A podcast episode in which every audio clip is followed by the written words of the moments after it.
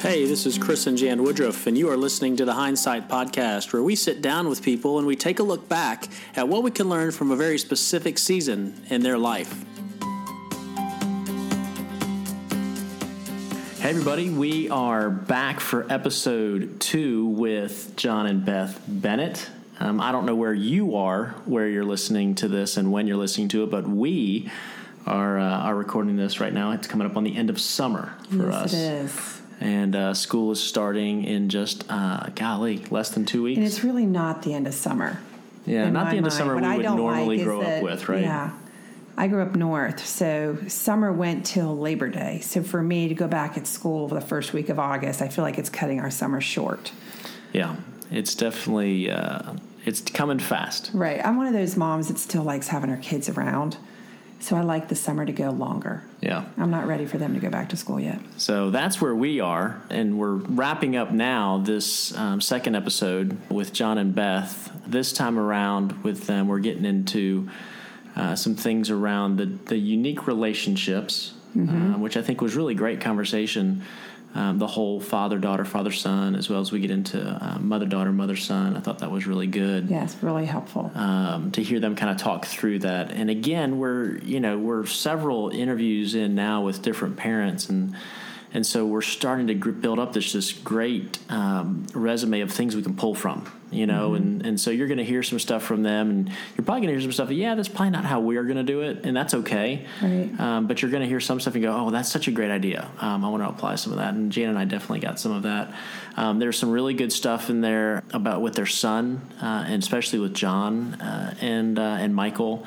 Uh, Michael was an athlete um, through middle school, high school, and then on into college. And uh, John definitely talks about the role of the father within that, which is just really uh, hit home for me. And we'll uh, you'll get to hear a little bit about that as well. And then They also talk about the importance of establishing a work ethic while the kids are young.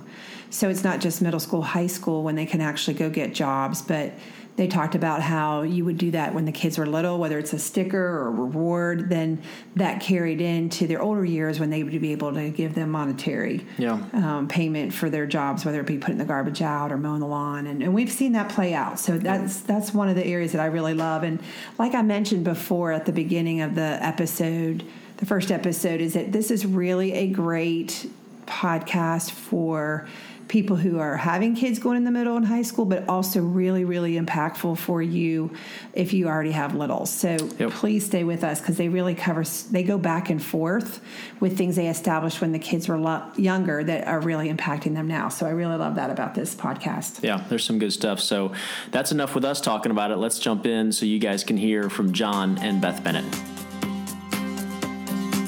Talk a little bit more like what did that look like when they started dating? Because you Yeah. talked about the purity piece, but now how did you navigate dating? And, Yeah. and even now, so I mean, you talk Lauren's still in high school, Right. Um, you know, what what did you learn about with Christy and Michael that maybe you're implementing now? But what did that look like? Well, I think uh, one thing we said right up front, you know, you're not going to date till you're 16. Which uh, now, unfortunately for Christy, you know, she looked like she was 20 when she was 12. You know, in fact, literally, uh, this is terrible, but literally, there were there were 20 something dudes hitting at her when she was 12 years old. You know, she just looked older. She was tall. She was good looking. The whole thing. So. There was always that allure to saying, you know, guys like me, they want to take me on dates, and of course, I'd always have to come up behind them and say, Right. not in your not in your wildest dreams is this going to happen. Not to her but to the guy. And so part of it was just having a hard and fast rule there. That's the way it rolls you know. We're going to do it that way. Now i've heard some cool examples. Uh, um, one young boy we just met in fact i think she, he wants to take lauren out on a date their parents paid him $2000 if he would not date till 18 of course i'm an minister Incentive. yeah Incentive Or dating. car, right? Incentive base, exactly. I'm on a minister's salary, so the 2000 probably more like 20. But it, I think the idea was, you know, they're saying there's something valuable here. We want you to wait. If you wait, you know, you go ahead. And of course, he was already a month before he got the two grand. He was already starting to text Lauren on that. So apparently, he was he was warming Aw. up, hitting Planning ahead. Yes, exactly. But another thing that we laid as a an expectation is I think it's, it's is it Second Corinthians six or First Corinthians six? Close versus cautious contact. You know, um, the First equally Corinthians seven. Actually. First Corinthians seven, okay, but um, you know, have close contact with un, with believers and cautious contact with unbelievers. So that was kind of the standard, even mm-hmm. in dating, right? Certainly marriage, close contact right. with believers, mm-hmm. cautious contact with unbelievers, but even in their friendships, you know, same sex and dating relationships. It's like you know.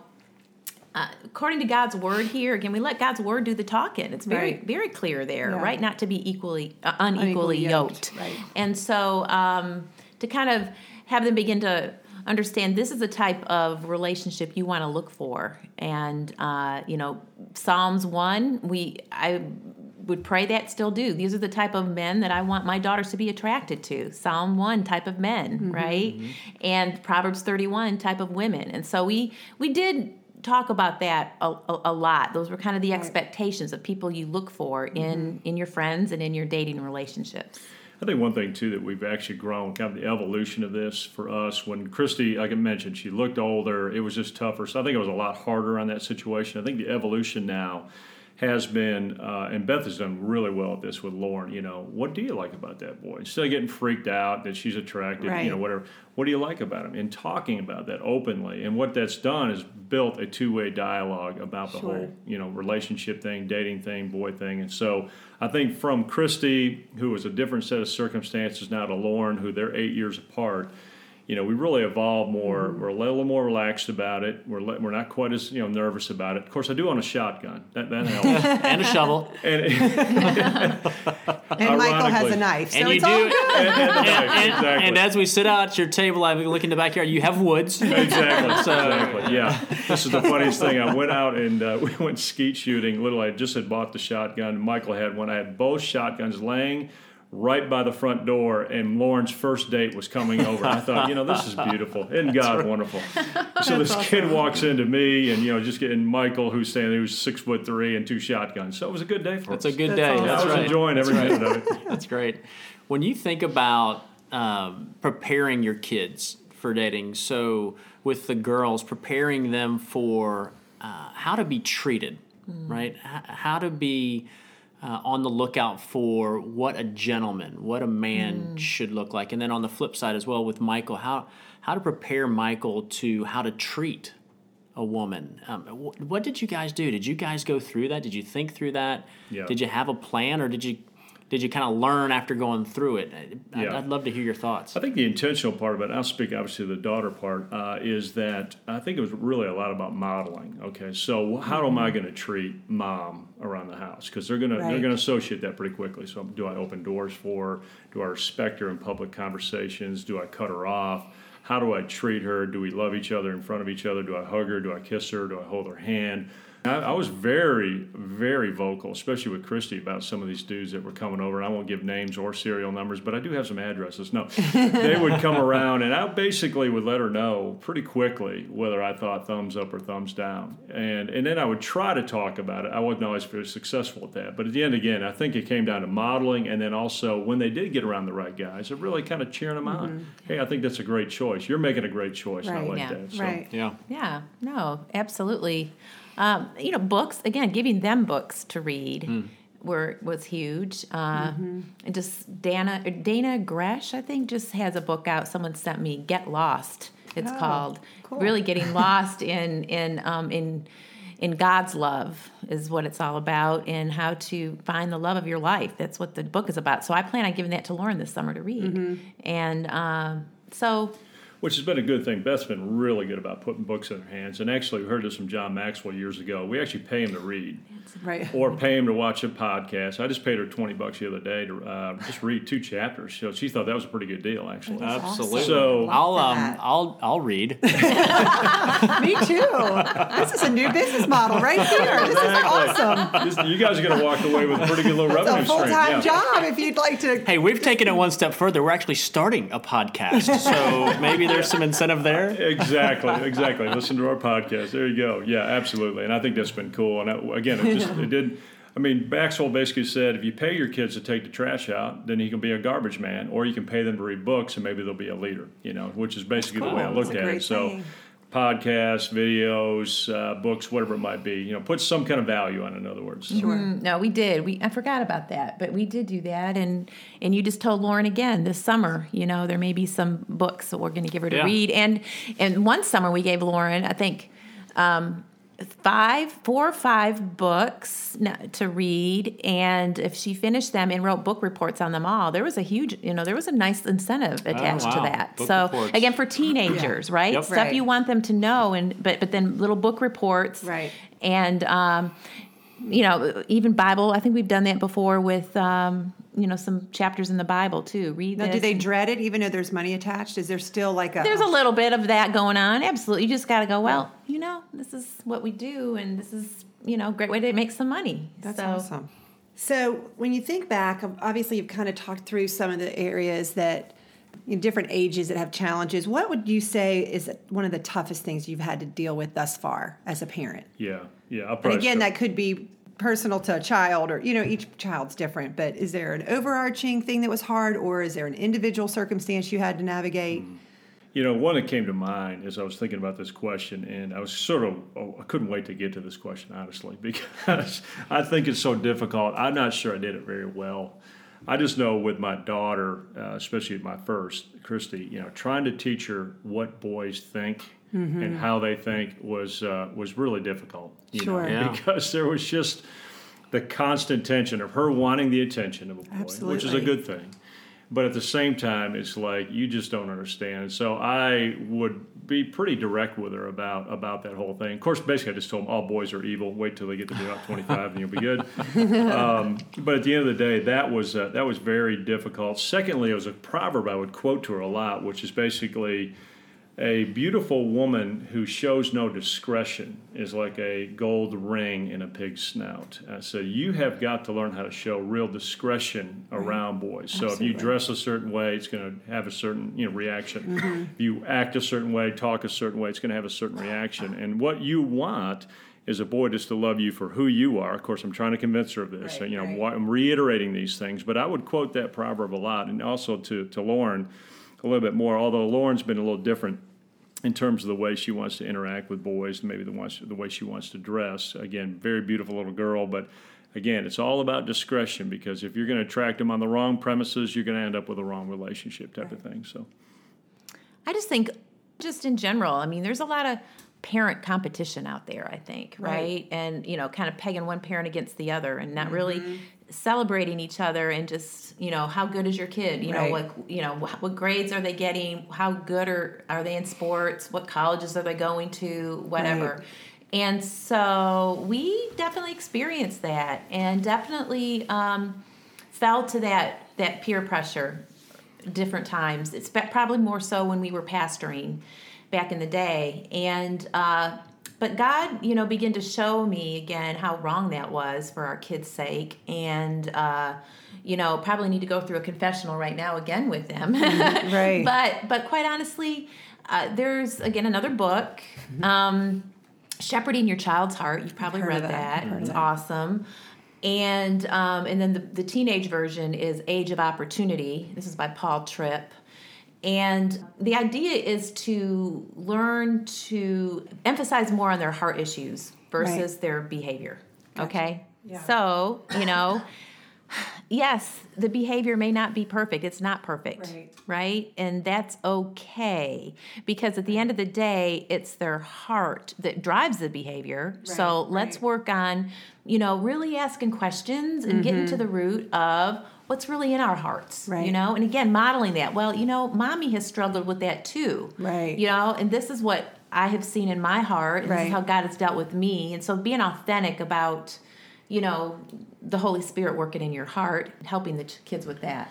Absolutely. That's what I think. One reason we've got such a uh, empathy for leaders, ministry leaders in particular, because of the very fact of trying to raise a family in the midst of the kind of expectations that are completely unrealistic, and Right. the judgment that you feel as a parent, or the judgment your kids start to feel. And I think there's something very real about that. I'm not sure there's a right answer.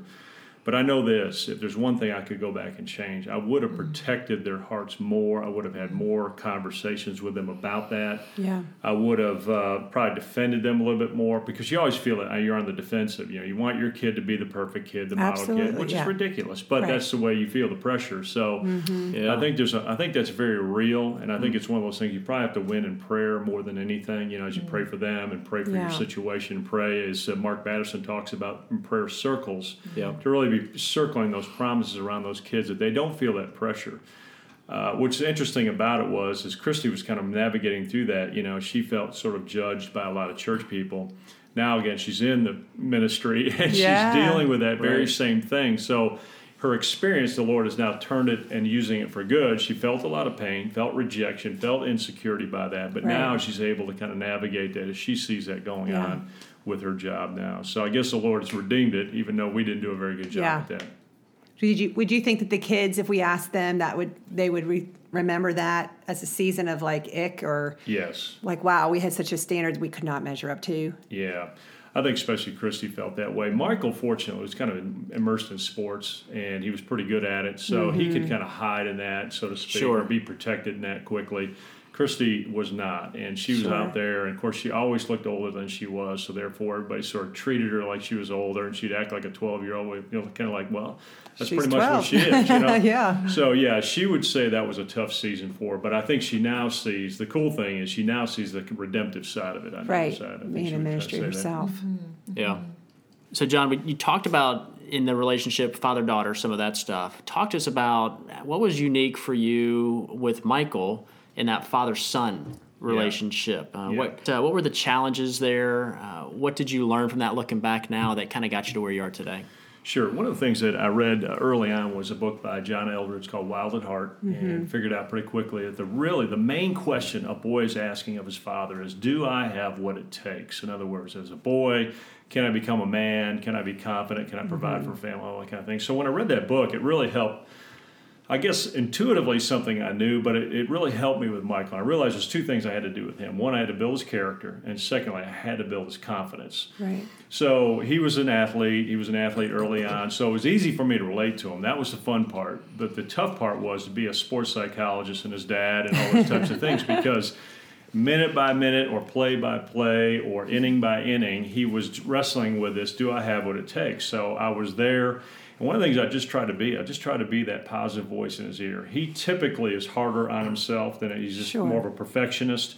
So I had to be that voice of going, listen, you can do it. You got to learn it. You got to have, you know, short memory and that kind of thing. But I really felt like God used that season, especially of sports, from let's say about you know 10 years old to you know it's still going on, but let's say 10 to 18 until he left for Georgia. Those eight years, you know, I concentrated that one question to let him know you have what it takes, son. You've got what it takes to be successful. Either you, you know, football will end one day, but that's okay. You Right. still have what it takes. And Absolutely. I remember one time he was, uh, I think it was a Father's Day or birthday or something like that. He honored me and he said these words. He said, "I know my dad believes 110% of me." You know, at that point, I go, "Okay, I think he's finally getting got it. because he's playing for an audience of one. Right. That's the bottom line. you Yeah. know? Yeah. Doesn't matter what 92,000 screaming on Saturday think. what does Dad think? And Right. that's an unbelievable responsibility for me. At the same time, an unbelievable privilege to be Sure. able Right. to to do that. One of the greatest moments I ever had in, in our relationship was his sophomore year at Georgia. He was a leading wide receiver, which was pretty ironic. He's a three star athlete. You know, he had 25 offers, but Georgia Yeah. by far was the biggest offer. No one would think he would start to a senior year.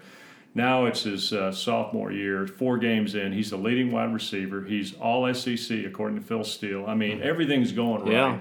And on a Tuesday in October, you know, he tears his ACL, Yeah. last play in practice.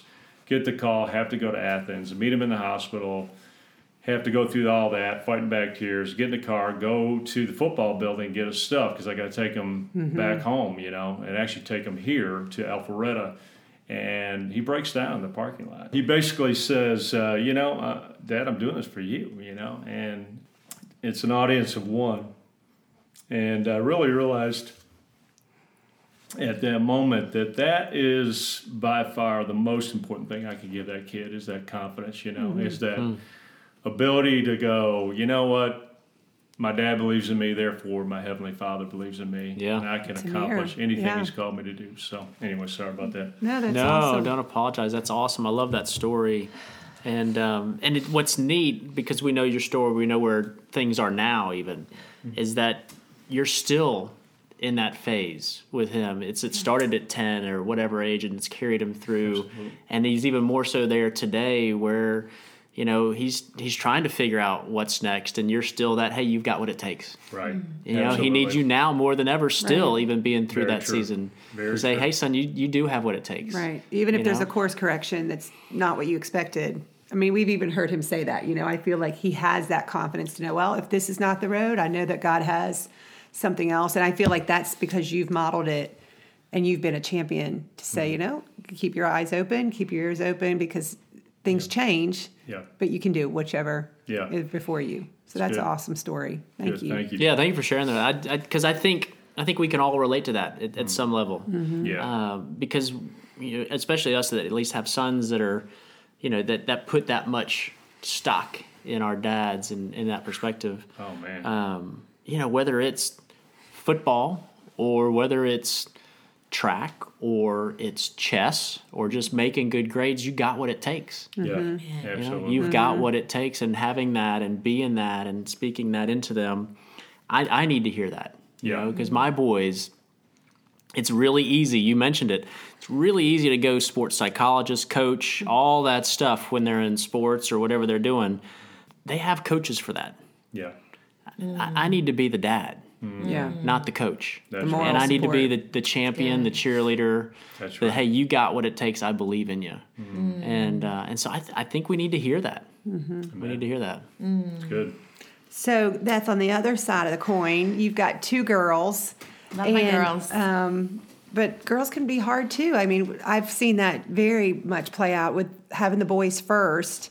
And I'm probably innately a better boy mom just because I'm active and throw the ball and let's go fishing and just, but I am girly too. So when Rena came along, there's a different emotion. There is a different thing, I think, because we know girl. So we're like, you're not going to get away with this because I know what you're doing. And so there is different rubs or different things that play out. So what can you share with us a little bit about navigating the relationships with your daughters? One thing that has helped me is to understand their love language. That's great.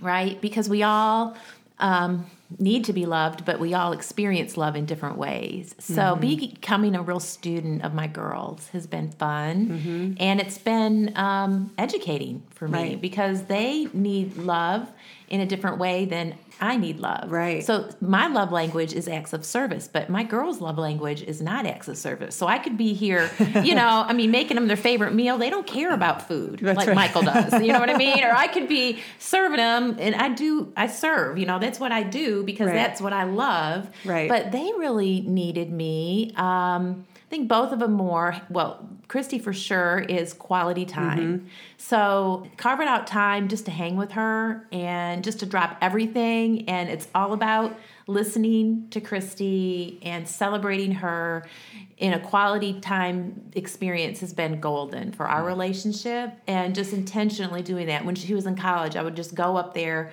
go up to athens on a whim and we would hang out together she loves that even now she's married Right. we carve out time for quality time just dropping everything and Right. listening That's so good. and celebrating her so um, lauren quality time and, and words of affirmation i think are really big for her Mm-hmm. and um, again listening to the girls for me was was what i felt they really Yeah. needed and not preaching to them because i do tend to go there Yeah. all right and you know biting my tongue and just again being more that coach Right. really listening asking Yeah. probing questions helping them understand themselves better right and what kind of makes them tick and celebrating that right who they really are so that's been an ongoing but it's been fun for me it's been rewarding for me to mm-hmm. acknowledge that because it's very important for me to be acknowledged Yeah. that's how I feel loved when John acknowledges me, how my feelings, mm-hmm. and so acknowledging their feelings and that it's Right. okay that they're feeling this way.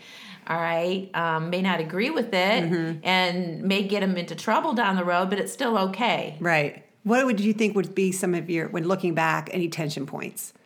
Like, what were some hot With topics? the girls, oh, I hated, hated, hated the uh, the dressing, the Yes, modesty what to issue. wear, It's yeah. awful when they're that age because you know they're they still think of themselves as being little girls, Right. Yes. right? Who can wear the cute little shorts and whatever, just cutesy stuff. But they, and I've realized now, it, it really wasn't their fault. They just don't see themselves as as grown women or growing women. Their bodies are developing, but they still see themselves as little girls. Right. Right. Which makes sense. So, which makes sense. And so, you know, when you have tall, beautiful girls with long legs, it's really, really hard, even just to really find shorts that Right. are that fit that Sure. leg. The, Right. Yeah. Exactly. Fit the body. And- and their body, or that they even, you know, and then of course, you know, they want to like the clothes they wear. So, Yeah. oh, we just, it was awful going to the malls those years Yes. and just, oh, it was, it was very, Yeah, I think we're doomed because we've been dealing with clothing since she, Rena was like two. Yeah, she changing like 10 times a day. Oh, to this day. I mean, wardrobe changes daily, not appropriate. This is appro- even her brothers. Yeah. That's not appropriate. This like yeah, we always Yeah. are having conversations about well, clothing. Make, make me early. feel better about that. Christy, when she was uh, probably 12, 13, somewhere in there, you know, again, uh, growing, and so to, to what Beth said.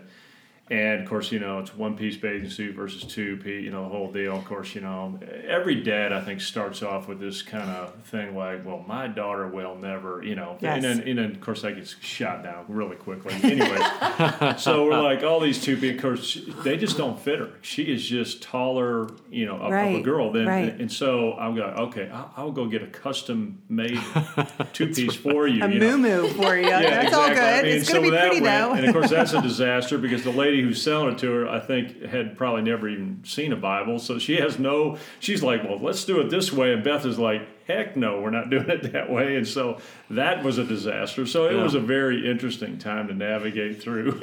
and again, we're freaking out. It's our firstborn. Poor girl. Sure. I she really was your learning curve on a lot of things. Oh, fronts. poor girl. God. And I mean, let's be honest, okay? You go to any public pool, there's no girl, teenage girl wearing a one piece bathing Exactly. suit. There's just not. right. Right. And so now going to Lighthouse or these Christian retreats, Yeah. yes, that's one thing, okay? right. But big picture. Big picture. And so Yeah. my thing was always, okay, girls, you got the two piece that's acceptable. Just promise me this. When you're at the pool with your friends and there's boys there, wear your cover up. Yeah. Right. Unless Right. you're in the pool. Right. Okay, please promise me don't be tranced around the pool Right. without a cover up on. Right. Okay, that's kind of how we came to a middle ground. Yeah. And they agreed to that. And I just had a trust Yeah. that that's what they to. were going to do. Sure. You know? Yeah. So, That's good points. Good. Well, thank you for sharing that. I think that's great stuff. So we're in a really new phase here with our kids that they're able to really start doing stuff around the house and not just to get chores done, but we want them to learn about the value of work and responsibility and the importance of that. Uh, what did that look like in the Bennett home uh, Yeah. when you guys were, were in that stage? A couple things come to my mind is that uh, one time I wanted to really teach him about handling money. So I brought home 10 $1 bills and uh, put the stacks in front of them. I had a stack in front of me, and I said, okay, here's how money works. So when you get 10 of these, they say you pay God, you, you give to God. I said, then you pay yourself and try to explain retirement, but wasn't really connecting, but you pay yourself. And then I said, then you take three of them and you pay the government. And they're like, the who? the government, and then you have how many left over? I say one plus one plus three. You have five left over, so you get ten of these, but you only get to spend five of these. You know, so that kind of hit home, I think, with them. Then, of course, I gave them all ten. They thought that was pretty cool. You know, that they actually got ten out of the deal. But I think teaching very practically like that. I think secondly for us was the uh, job thing. You know, early on we taught them about that. My parents did that with me. I had a paper. I had three paper routes, and I had another Yeah. all these kinds of jobs early on. I liked it because one, I, I do like work. Work is actually not something hard for me. I actually enjoy it most days. Uh, but what, for, what what worked out for me early on is I realized I got money quick. Right. And I had spending money in my pocket. That was a big deal. So what we would do a lot of times with them, they want to do something or buy something. We'd work out a deal with them. You know, if you pay so much toward this, we'll do it. So again, I think it went back to the value of work, the responsibility of uh, of doing that. So.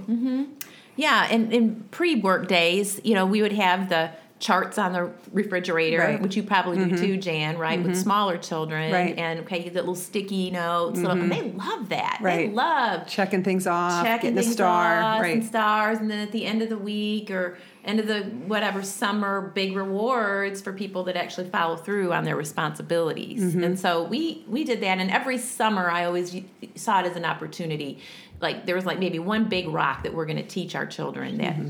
Even you know like Ten Commandments or a big Bible verse idea Mm-hmm. or fruit of the spirit or, or whatever, but love the charts for responsibility and you know they weren't not allowed i remember when they were little like that you know you can't do your fun thing until you get your work done first Gotcha. work before play was was probably more my mantra and daddy see daddy's always better at play Yeah. So that's why we really have been a really great team god has been gracious i am just very grateful that they have a father like like john mm-hmm. Was yeah, I'm the director of entertainment. That's I like important. Yeah. We need to have Hey, you gotta have Yeah, that. Life is yeah, you serious better have enough. something going on, right? You yeah, gotta so have that. That's, great. good. But uh, yeah, I just think the, uh, the the responsibility piece I think comes probably naturally to most parents. I think it's just a matter of getting some great ideas and tools to kind of Right. help, you know implement that out. Yep. So I'm sure you guys are probably way better than that than we are. So We're learning. Mm. We're still learning. Still learning. Every day learning. So, yeah. One of our favorite questions, and we'll wrap it up, is when you look back, what is one thing you wish you did more of? And then, if you could, what would be something you wish you did less? Well, I'll just say I think I wish we would have done more fun mm-hmm. and not take things so seriously. Because I think when you're in the moment, you think that you're always going to be in this season, and it just. Yes. I can see but you know, now having older children and looking back, you realize they grow out of those seasons, and they're going to get it right. And so. uh more fun through the through the tough times, more patience, you know. I think we think if we give them too much fun, then they're going to just be straying. You know, I don't know. Maybe that's just a perception, but I love hearing that because oftentimes we default to the serious, the structure, the Yes. hardcore. yeah. Yeah. I think it's, it's out of that sense of pressure of trying to have a perfect kid, right? Absolutely. I mean, and, and no one says it like that. No one would ever admit that because you'd be a, Absolutely. a, fool. But at the same time, I think we all feel that, especially if you're a ministry situation. Mm-hmm. I think that's real important. And then also, one of the things I remembered, or at least wrote down, was I really wish I would have shown more empathy. And what I mean by that is more questions to really seek to understand them and ask them deeper questions and try to draw them out more because again it goes back to shepherding your child's heart right? Mm-hmm. It goes back to the idea of your heart is more important than anything. Mm-hmm. And so if i could really understand what's in your heart right now or what you're going through or what mm-hmm. you're struggling with that kind of thing i think that would be really helpful. That's great. Um, guys, thank you so much for sitting down with us and just sharing some of your experience, your life experience, your parenting experience, and letting us peek into your family uh, for just a little bit of time. We're really grateful for you guys, so thanks for making time. Well, that was our second episode with the Bennetts. And just as I listened to it again, I was just really excited to sit down with them. They are a vibrant couple and uh, they were really fun. And they were also super helpful for us to walk away with some great things. I really. um, It was really beneficial for me as we're entering middle school, especially the dress code and thinking through having I know we have a daughter that has long legs and just trying to figure out how to navigate conversations with dress code and dating. Those were some things that were really helpful and appropriate for the timing. And I really, really love the love languages that she was speaking about, specifically for her girls, but also for all of our kids. And we have found that to be really helpful at every stage. And that's just another reminder for us to consider that as we're navigating as our kids are getting older. Just really using those times that we do have with them to be super intentional. What were a couple of your highlights? Yeah, two things uh, for me, and again, this is really just the perspective of a dad. Hearing his conversation, John talk about with Michael and just him and his athletics, having CJ and Ty um, both you know pretty heavily involved in their athletic side of things. Um, it's uh, it's real easy to get caught up in being the coach and the critic, and uh, I just loved how he talked about being their biggest fan, be their cheerleader, um, really championing them and just building their confidence. And I just, it was a great reminder. I want to do that more and be that for our kids. They've got great coaches. Mm-hmm. Um, they just let them coach, and uh, and then I'll just want to be their champion and just look for the things they're doing awesome. The second thing was just also the side of that um, that father daughter relationship, just talking about that as well, and and how to navigate some of those conversations and, and how to model. Uh, I really liked how he talked about that, modeling the way with how he treated Beth uh, and being the example for Christy and and for Lauren and, and what to look for in uh, in a boy uh, as they're coming one. up. So I, I thought really that was really good. Those that. are the two things, um, guys, just out there. Two big takeaways were those two um, for me. So yeah, mm-hmm. really good and stuff from the Bennetts. All of the books that were referenced, we will make sure that we put those up on the Facebook page from the first and second episode. So if you want to reference those, um, we'll list the authors and the names of the books for those. And then as we head into our next episode, we're taking a little uh, deviation from parenting and we are going back to college. Yeah, woohoo! So we have Trey and Bridget that we are inter- we've interviewed, and both of them just completed their freshman year. Uh, one at a large school, one at a smaller school, and we thought it'd be super helpful for if you have any uh, graduating seniors that are getting ready to head into their freshman year to listen to this upcoming podcast. Yeah, there's some great stuff as these guys look back, you know, in hindsight, look back at their first year, their freshman year at their experience and what did they learn? You know, what are some things they do different? What are some things they do more of? Uh, they talked a lot about what were they, you know, anxious about that they didn't need to be anxious about, and uh, what surprised them, and just some really great stuff that they reflect back. That is some super awesome info for that kid that's just finished high school and is heading into that first year. Uh, to be able to hear from someone that's already done that freshman year uh, and get some really great insights. So I think uh, I think it's some really good stuff. So if you know anybody that's got uh, kids that just graduated high school and are heading off to college, make sure you pass this info along to them and give them the opportunity to listen to this. Maybe they even listen to it on their drive up as they start moving in in the next week or two uh, to school. Um, really good stuff. And I think it's even great for a parent to get the perspective of what their kid is feeling, because mm-hmm. I think we oft, oftentimes don't understand maybe what their anxieties are. They may be different than what ours are. Yeah and they're just really sharp kids. Really fun sitting with them. So.